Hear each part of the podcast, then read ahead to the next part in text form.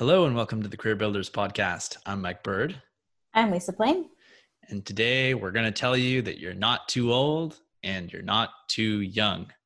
Lisa, what do we mean by that? it's a good one. it is a good one.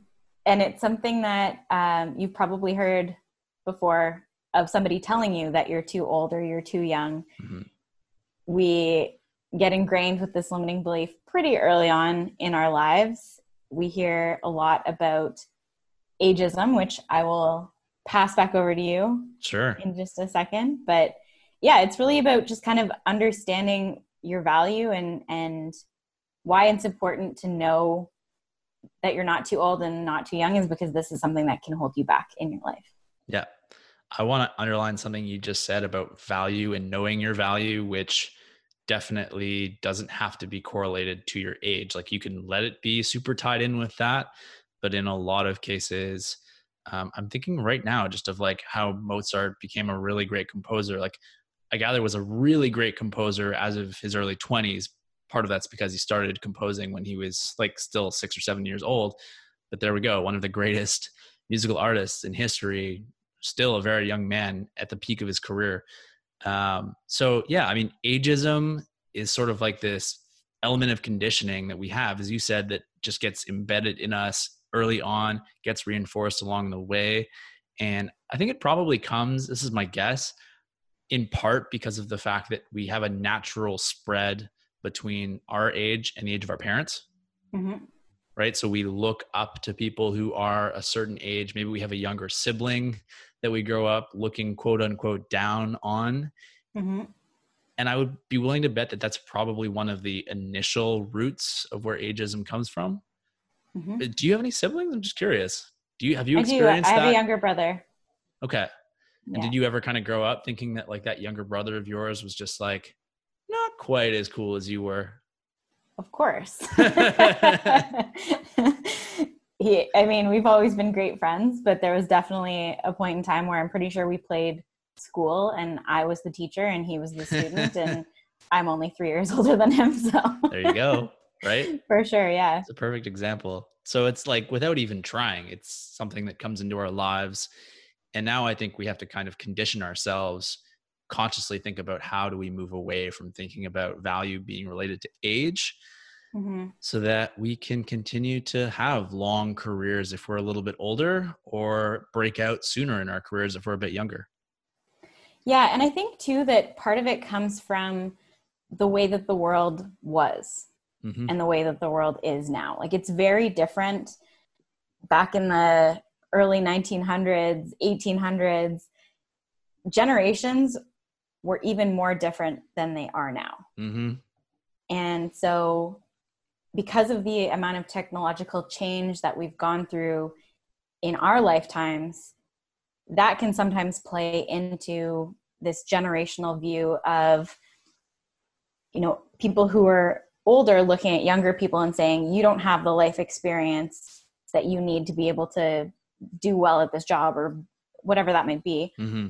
and alternately the younger generation may look at the older generation and say well you didn't grow up with the internet so mm-hmm. you might not be as good at this as i am yeah totally yeah like it's i'll sort of look at it from a north american perspective like my grandparents grew up in World War II. That was the big world of a, event of the first half of their lives. And maybe COVID is kind of like a, a different version of that kind of global problem that doesn't necessarily have a defined end to it yet. Like we're kind of living through that phase. Obviously, like all of the other technicalities are completely different. Mm-hmm. But most of us have not grown up with that reality of wartime. Mm-hmm. Uh, certainly, people our age and yeah just like i am i look back and on my grandparents and and reflect on just how different i am and how differently i see the world now. It's really normal i guess is one of the things i'm trying to get across here. Now it's about like how do we consciously rewrite the programming that we've got. So like what are some of the main stereotypes that you think of when you think of let's start with the older crowd so th- telling somebody that they're too old. Yeah, and this is true by the way whether it's whether you're looking for a job or you have a job right now and you are trying to figure out is it time to time to step out, time to retire, time to hang it up because I think that this is true in in both of those contexts. If you're a job seeker or if you're in a role right now. Mm-hmm. So I think that some of the stereotypes are that um, the older generation can't pick up technology as quickly, um, that they can't make a change in their life because there's only so much time left. Mm. Those are two that come up fairly often with the clients that I work with. That's a great point. And the only reason I chuckled there is because I just flashed back to this tweet that I read about how a baby boomer making $170,000 couldn't rotate a PDF. And obviously that that was true for that person, but you don't have to be that way. You can adapt and change with the times. And I think about like the head of the organization I work in in my day job, she's probably in her early to mid 70s. And she sent me an email this afternoon from her cell phone. I'm pretty sure of that.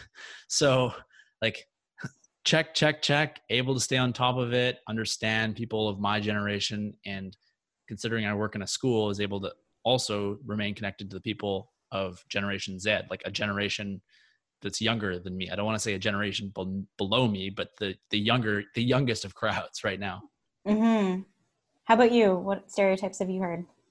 Yeah, so I think more on the on the edge of sort of not so much politics, but how do you see the world socially, um, and how how do you operate within a company? Like, do you have a more conservative, less progressive viewpoint on a lot of things? I remember the place I worked at throughout my 20s had a slightly older uh, head of organization, and while there were there was definitely a desire to be progressive it didn't always translate in terms of execution. Mm-hmm. And ultimately, I think he got a lot of things done in his time toward the end of his career by empowering people who were a bit younger, who were a bit more on that progressive edge socially to kind of start to reshape the way that, that the organization thought about a lot of things. And in a school, that's really big because we're talking about, you know, shaping young people when they're very, very malleable in their thinking. And so, yeah, I think that just he was able to be aware of the fact that he was kind of an older white male and then was able to check himself in a lot of ways and then push other people to sort of take the lead on some of the things that he was less confident in dealing with which i think was a huge huge um, just a huge plus on his part at the end mm-hmm. you kind of touched on a point there around um, just kind of understanding another generation mm-hmm. in that you know these are these are stereotypes that come up but a lot of times it's it's a lack of communication or a lack of understanding of the worldview of the other person mm-hmm. Mm-hmm. so when i think about in a situation like that where there's a, an older generation head of a company their worldview like they grew up in a completely different time than we're living in mm-hmm. And the more that you can understand that and be compassionate towards that, the more you'll see the value in that. Mm-hmm. Yep. So, kind of going back to the value piece. Yep.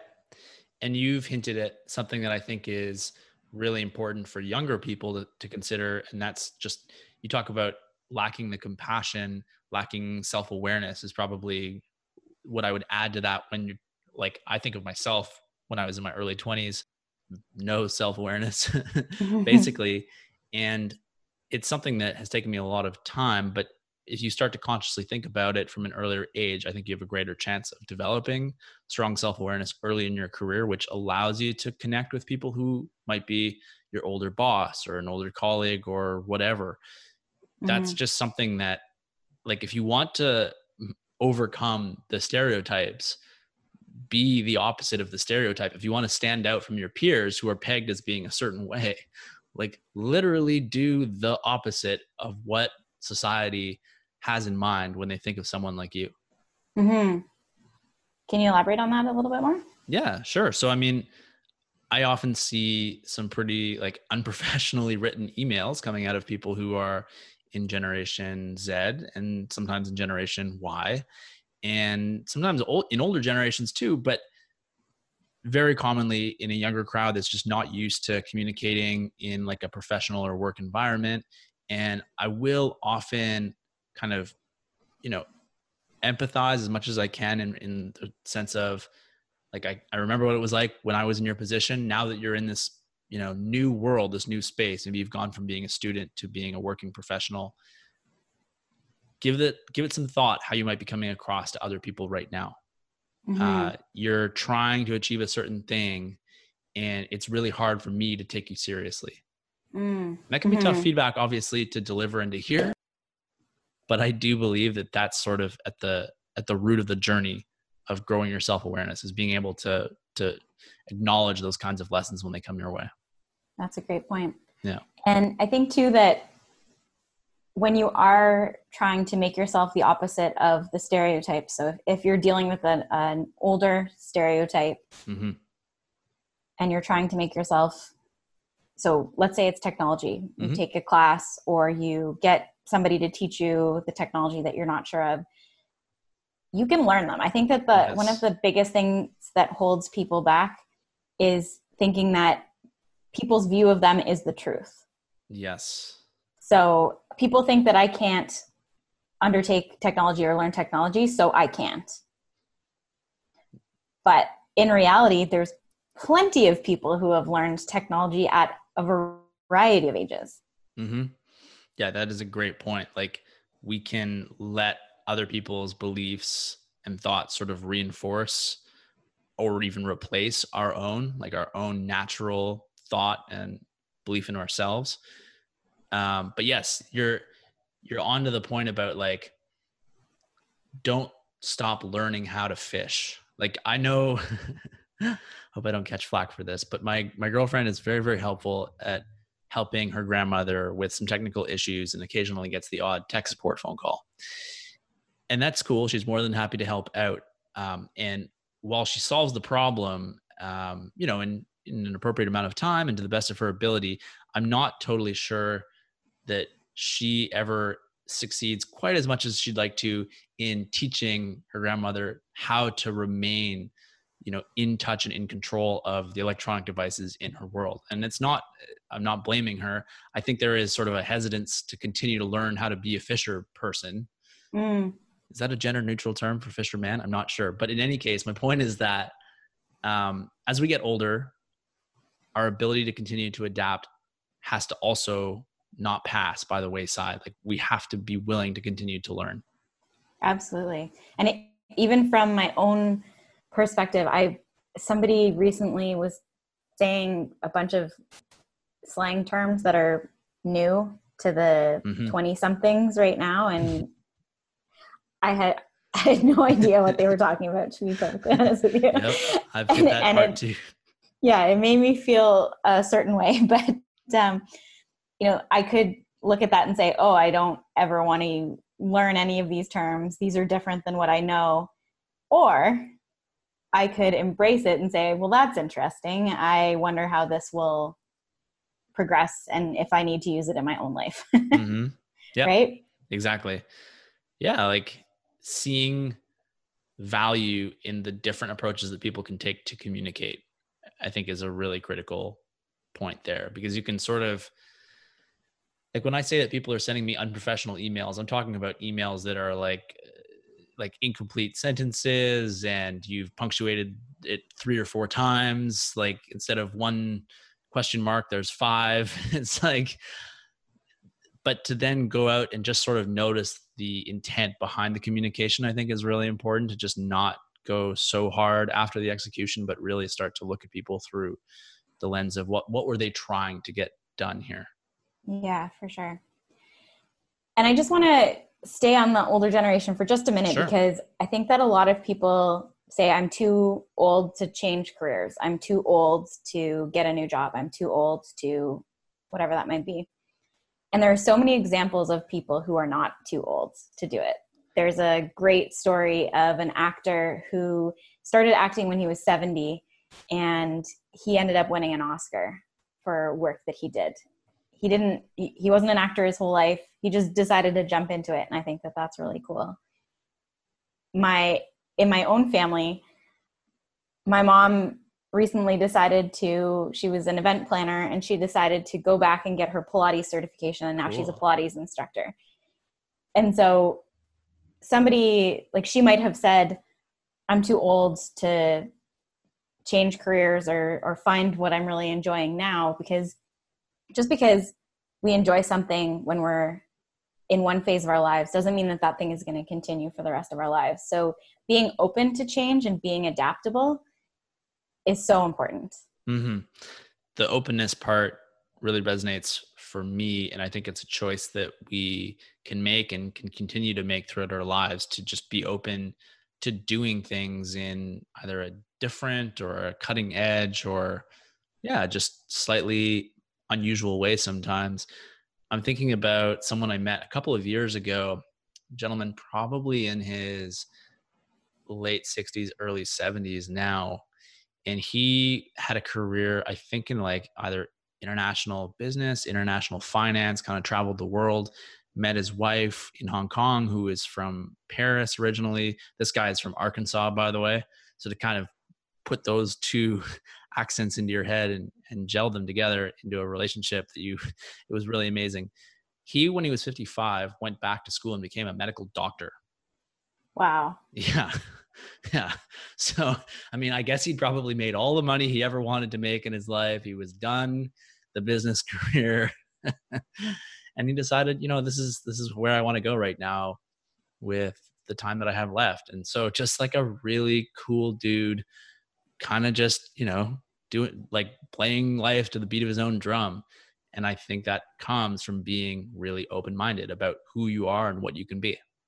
Yeah. And just to solidify that point mm-hmm. anything is possible yes i know that people say that and you might brush it off i know i did for a while it's like yeah anything's possible whatever but it's actually true if you want to be a medical doctor at 55 you can do it mm-hmm.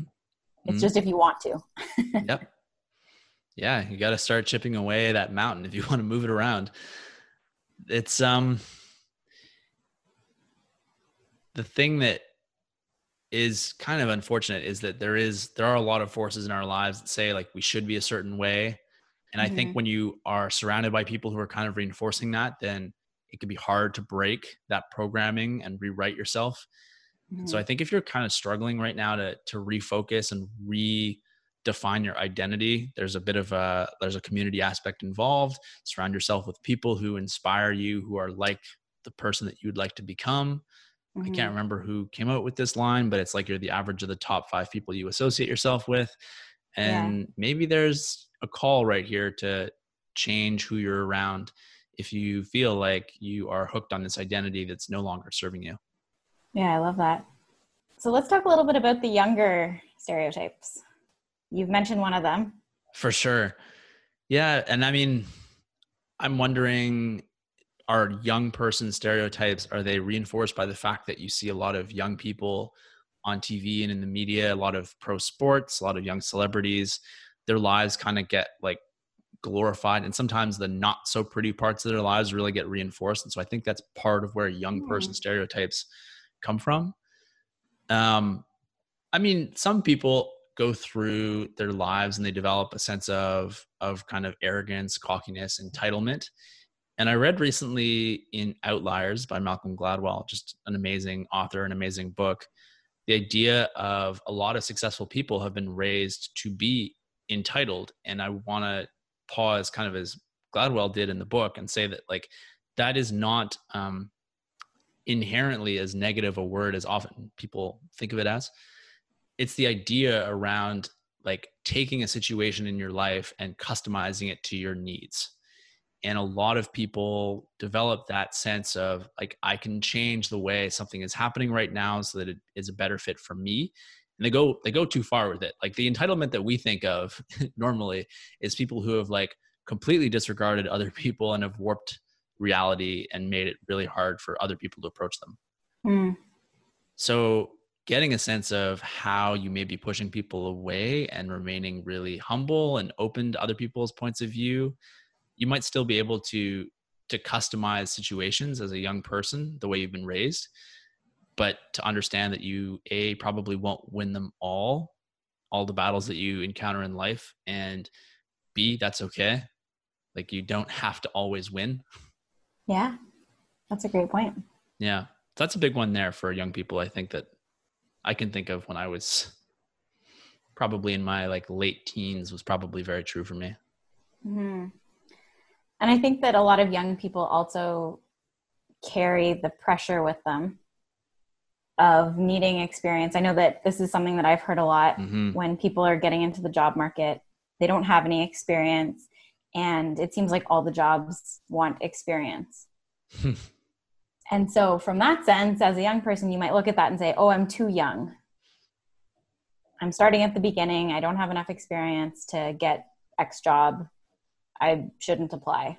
Yeah.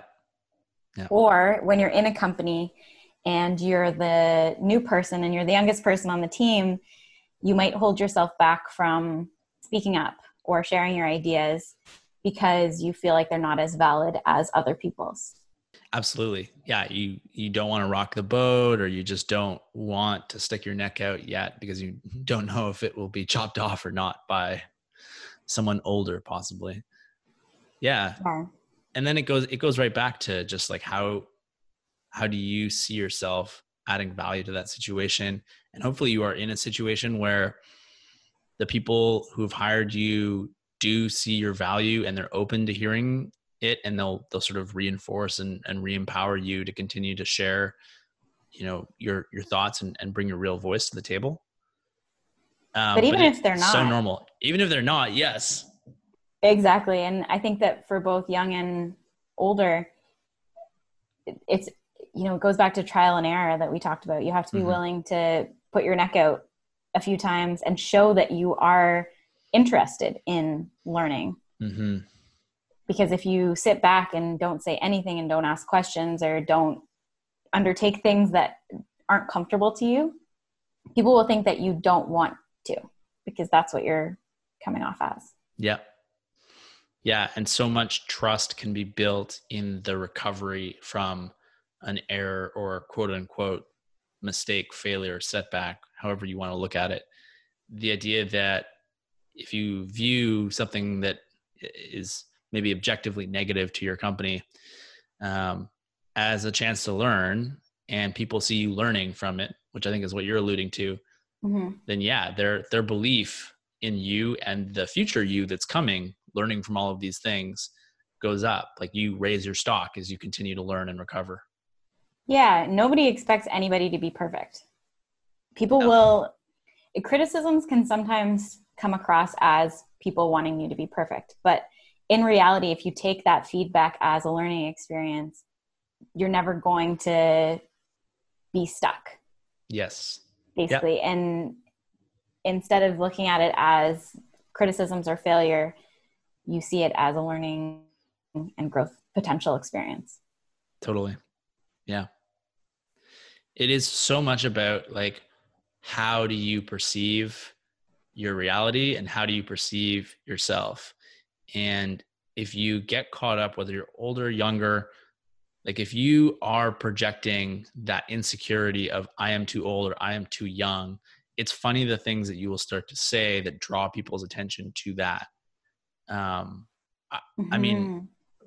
fun story i guess i mean most people don't know uh, that I coach football for a very long time without having played it, and there was maybe a time in my earlier life where I didn't. I, I told people like I haven't played, et cetera, et cetera, and eventually I just stopped talking about that fact, and people just started looking at me as as a coach. Like they they didn't. There was no asterisk on that.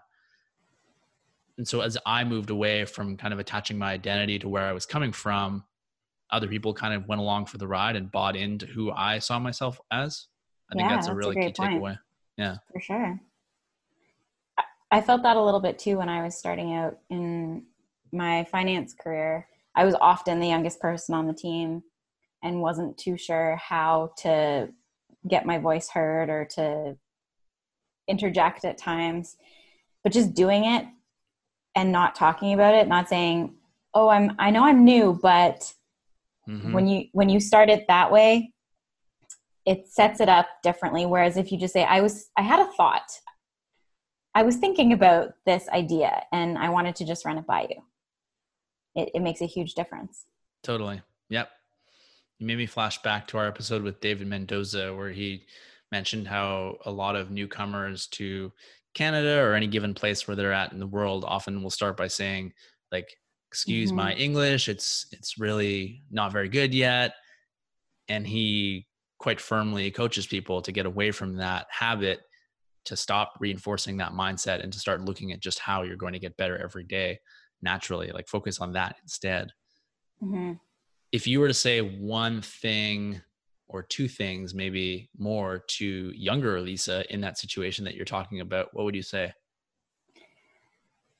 if i were talking to younger lisa in that scenario it's don't be afraid to fail mm-hmm. just try things out, keep pushing. And the reason that people bring in younger people is for their different perspective. Companies evolve for a number of reasons. And I actually took, when I, did an HR, I did my undergrad in HR, and I went to a conference about intergenerational value. Mm-hmm and how having different perspectives on a team can be extremely helpful as long as it's done in a win-win way mm-hmm.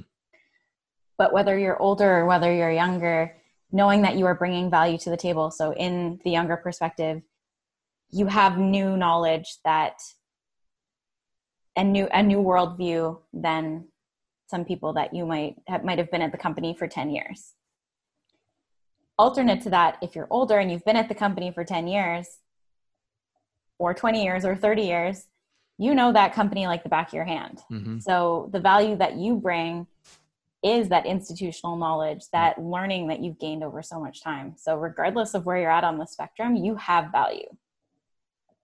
Bingo. yeah, that's really like at the heart of this episode. You're not too old, you're not too young. You have value, I think is probably the correct the best end to that sentence that we could probably conceive of. Yeah, it's just are you willing to see it? Because if you can see it, others will too. So love that. Cool. Anything else that you want to add on this topic? No. No. Pretty much it. How about you? I want to pull a quick paragraph from this article. And this article was written in the New York Times Magazine about six years ago.